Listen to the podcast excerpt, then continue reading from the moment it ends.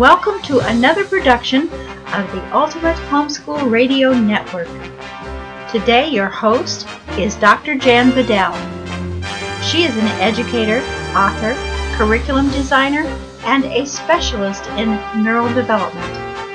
Dr. Jan has spent 20 years encouraging, educating, and inspiring families through her company, Little Giant Steps. So, whether you have a typical, gifted, or struggling learner, these weekly Brain Coach tips will help you discover foundational keys to make learning and life easier through the neurodevelopmental approach. And now, welcome your host for today. Hello, everyone. It's Jan Bedell, the Little Giant Steps Brain Coach. Welcome back for this week's Brain Coach tip. God has given me revelation about how to make the brain work better, and I'm happy to be here to share it with you. Over the last 20 plus years, I've seen thousands of families incorporate the neurodevelopmental approach and see amazing results. I have seen frustrated parents become encouraged and defeated kiddos with a new confidence in themselves. My goal today is to equip you with some brain changing tips and techniques as well as resources that can enhance your child's functional abilities. As I shared with you in podcast number one, I know the grief of losing a child as well as the grief of not knowing how to help her with function and learning challenges when she was here on earth. I'm asking you to share the link to this podcast with friends and family. There may be someone in your extended circle that is crying out for some help for their situation like I was. You just never know when you might be the link God wants to use so another family can get the help they're praying for. Now, let's delve into the subject of when a child struggles with visual issues. Last week I gave you the overview of the profile that we use as neurodevelopmentalists to look for root causes. We look at the sensory input of the tactile system, the auditory and visual, and the motor output. That means the fine motor, the expressive language, and the gross motor. If you didn't listen to the one last week on tactility, I want to encourage you to do that because it has such a profound effect on all of these other areas. And also, you want to look at input, input, input. That's what we believe when you get information in, it changes the brain and you have better function. There are nine levels of development in the visual aspect as well. You've got the structure of the profile from basically birth to seven years old and then some accelerated levels. It looks at the brain function from the spinal cord all the way to the cortex or the thinking part of the brain. Each level is dependent on a previous level, so if there's a glitch, there's a ripple effect on the function. These categories are all interrelated. The visual obviously affects the ability to read and write correctly as well. For ways you can do some of the investigation on your own of how your child is currently functioning in all of these areas, be sure to visit our sponsor at littlegiantsteps.com and look for the Neurodevelopment Indie DVD. This is a two hour seminar that will give you developmental overview and what you can do as a parent to help the child to the next level of development. So again, that's littlegiantsteps.com for help and hope for progress for your child, whether they are typically developing, gifted, or struggling. Again, with the visual part of the profile, there are nine steps or nine levels of progression from birth to adulthood where we're building these nerve pathways so the function is better. Each step along the way builds upon the previous steps of development. The development moves from light reflex, where the pupil is responding at birth, through the development of eye tracking and convergence. That's the eyes working together. We're going to go into each of these in detail. It also includes levels of visual memory, and the accelerated visual function as we go through that profile. Let's start with just past the light reflex, which is level two, and outline. When the infant is born, it can see basically contrast. Black and white are the best kinds of contrast. It doesn't really fill in the details until a little bit later. These black and white patterns actually help the vision develop as the child looks at that and focuses on it. Next, after patterns or contrasts, the child responds best to faces. And that's usually about, you know, 15, 18 inches away. And at this point, they're typically on their stomach and doing horizontal tracking, so moving from side to side when they're on their belly. At level 3 on the profile, we look at the detail vision. This is a function of the midbrain level, which is when the child is up on their hands and knees. We look at the development here of the macular or the central vision and see how that's developing because it can cause a lot of challenges later on. And I'm seeing a lot of children that don't have good central detail vision. This central detail vision, in our opinion, is a developmental aspect. And if someone is poor with detail vision, they might be able to read the first and last letter of a word, but have difficulty seeing the middle of the word. Functionally, this person may have poor depth perception. This could cause problems with writing, coloring within the lines, and writing on the line. And it can cause problems like being able to catch a ball. All of these activities are controlled by that central or macular vision. The symptoms that is noticed the most is when the child doesn't look at you when you're talking to him. This is really not an obedience issue. They can't see in the center, so they may move their eyes toward you, and then pretty soon they're looking like they're looking over your shoulder. If you notice this, this might be a central detail issue.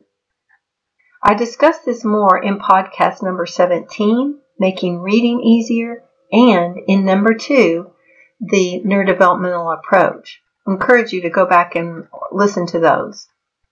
This midbrain level of normal development is when a baby is up on his hands and knees and creeping everywhere in the house. It's really the most optimum for this to happen for several hours a day for at least four to six months. So it's really not good that the child gets up and starts cruising and walking without going through this step. This is why a lot of children are missing this detailed vision.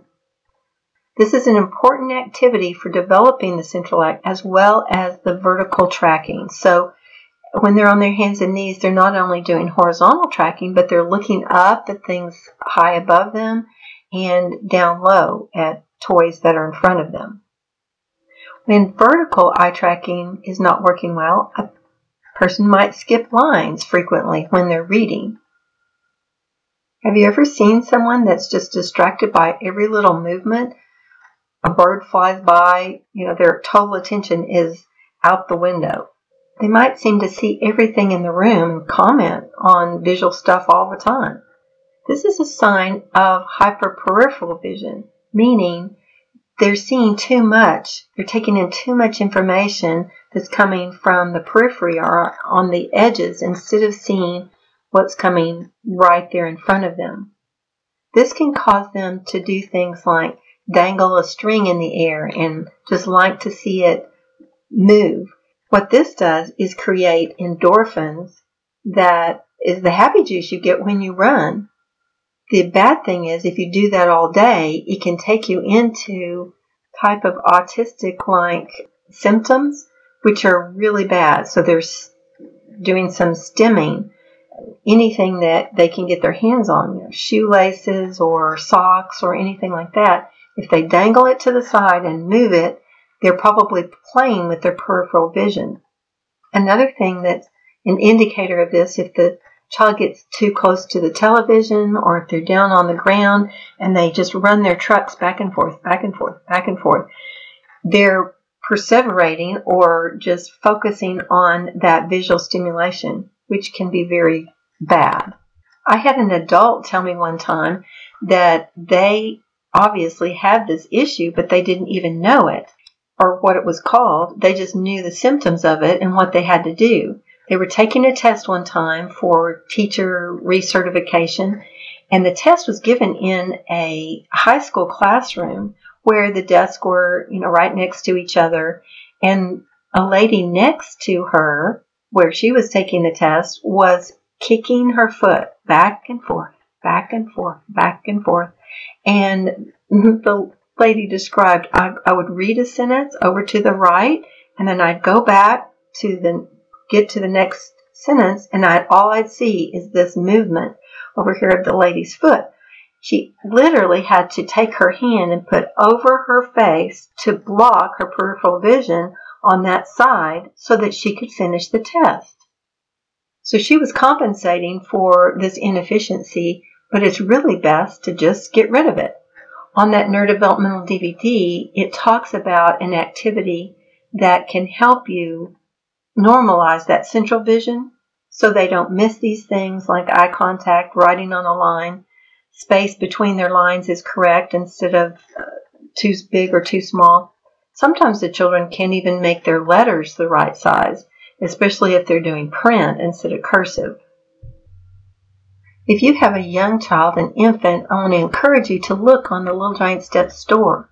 Search infants to find the large 11 by 18 inch black and white patterns that we have there. My five month old granddaughter has been looking at over 80 different patterns and 20 wacky faces for several months. It really makes tummy time enjoyable and makes a terrific shower gift if you're you know somebody that's having a baby. The fourth level of the profile is called stereopsis. This is where the eyes work in stereo together or converge. The image from one eye is put directly over the image from the other eye when your eyes are converging correctly. You can actually check for convergence by just getting a little object and putting it out about 18 inches from the bridge of the nose, bringing it in to about two and a half inches and watch the eyes. Are they coming in together? And then as you go back out, are they coming back out together? If one goes off to the side or goes in toward the nose, you know those eyes are not converging like they're supposed to. Our belief is that that is a developmental issue. It's a brain eye issue. And with practice, you can make that convergence work better. Some symptoms that come with convergence issues is a history of headaches or eyes that get tired when reading. A person might even have a good reading ability, but doesn't like to read. I even had one mom say, he just closes one of his eyes when he reads. That's a pretty severe issue because that child knows that if he has both eyes open, things get blurry or there's a double image. And so he just turns one of them off by winking his eye. These are all indications that there is likely a convergence problem and the eyes are getting overly stressed when they try to focus. Another indicator of convergence issues, if you notice the eyes floating out or crossing when the child is sick or very tired. I must have had this issue as a child because my mom would always know if I was faking or not when I was said I was sick and didn't want to go to school. She could tell because one of my eyes turned out a little bit when I was sick. No fooling mom, right? If the eyes don't converge together, the person will have poor depth perception, so it can cause problems with driving. I've had somebody that knocked the mirror off of their car because they got too close to a mailbox because they didn't know where they were in space. It can also affect sports. It can be very disappointing too when you're playing baseball and you can't hit the ball because you can't tell the depth perception. It can be kind of damaging to the individual. The next few levels are basically where we tend to interact with our children. Picture identification is level five. This is the level which the child sees and is able to identify objects from just a picture. After they can identify a picture, like a picture of a bear or an elephant or anything like that, the child is working on the next level, which is symbol identification. As soon as they can identify one numeral, letter, word, or environmental symbol, then they're working at the symbol identification. You know, American children are really pretty good at knowing where McDonald's is. They spot those golden arches and they know that McDonald's is in the vicinity. They can also recognize environmental symbols like a restroom sign, whether it's a woman or man restroom, or if it's a restaurant that they visit frequently, or familiar stores like Walmart or Sonic, those kind of things. And also street signs like stop signs, yield, one way, those kind of things they can recognize early. One thing you can do to help this is called a logo flash. So you just go onto the website and get the basic symbol for the different places that you go by and you print them and put them on a card. Then you're going to flash them to the child and tell them what it is uh, about a minute twice a day. And pretty soon they'll be able to discriminate between those different signs. And you'll see when you're out driving around and you go by, they'll start to recognize that and call them out to you. This is really the first thing that needs to happen this visual discrimination between one sign and another. That has to happen before you can really do reading well. So that's a good visual discrimination kind of activity in working on those symbols. You can go to numbers and letters after that as well. If you're interested in really building the skill of visual discrimination, we have a whole game on our website that has 10 different levels of abilities and, and the difficulty. So check out visual discrimination cards on the Little Giant Steps website. Level 7 is really an important level of development. It's called reading dominance. This is when they can start to read a couple of words. And we also look here at their processing, their short-term memory, visual pro- short-term memory. If you're interested in finding out where your child is in short-term memory, go get that free test kit. On the bottom of the home page, on the left of Little Giant Steps, it says free auditory test kit, but it will take you to all the test kits. So just click on that and get your free test kit. Find out where your child is with that visual short-term memory. It should be age appropriate up to their age. So a six-year-old should be able to do six numbers. All those instructions are um, in that kit to tell you about that. And we also look at dominance, which eye the child is using to store information. Next week, we're really going to go into that more when we talk about retrieval of information, so you might want to stay tuned for that. You can also listen to podcast number seven on dyslexia, and even if your child doesn't have that label, it's important information about dominance that could be helpful to you. So we've covered six levels of very important developmental levels before we get to dominance. There's a lot happening in the visual system, the, these brain pathways that are being built. And as you saw, if the, there's hypersensitivity, then it can cause a lot of chaos as well. There's so much that can be accomplished to fix these little glitches that happen with a little consistent work. We really want children and adults to function at a superior level, not just average. So after you get the test kit, it will give you some activities that you can do to help build that visual memory, and that can make a huge difference. When the processing and the visual function is better, homeschooling is just a lot easier. As we come to the end of our time together, I just want to go over a few symptoms that you can be on the lookout for for visual processing or visual discrimination. If those aren't working well, your preschooler might have trouble remembering their numbers and their letters and their words. So you want to look past those symptoms of, oh, they can't do this, to why is that happening? Where is the glitch in the visual system?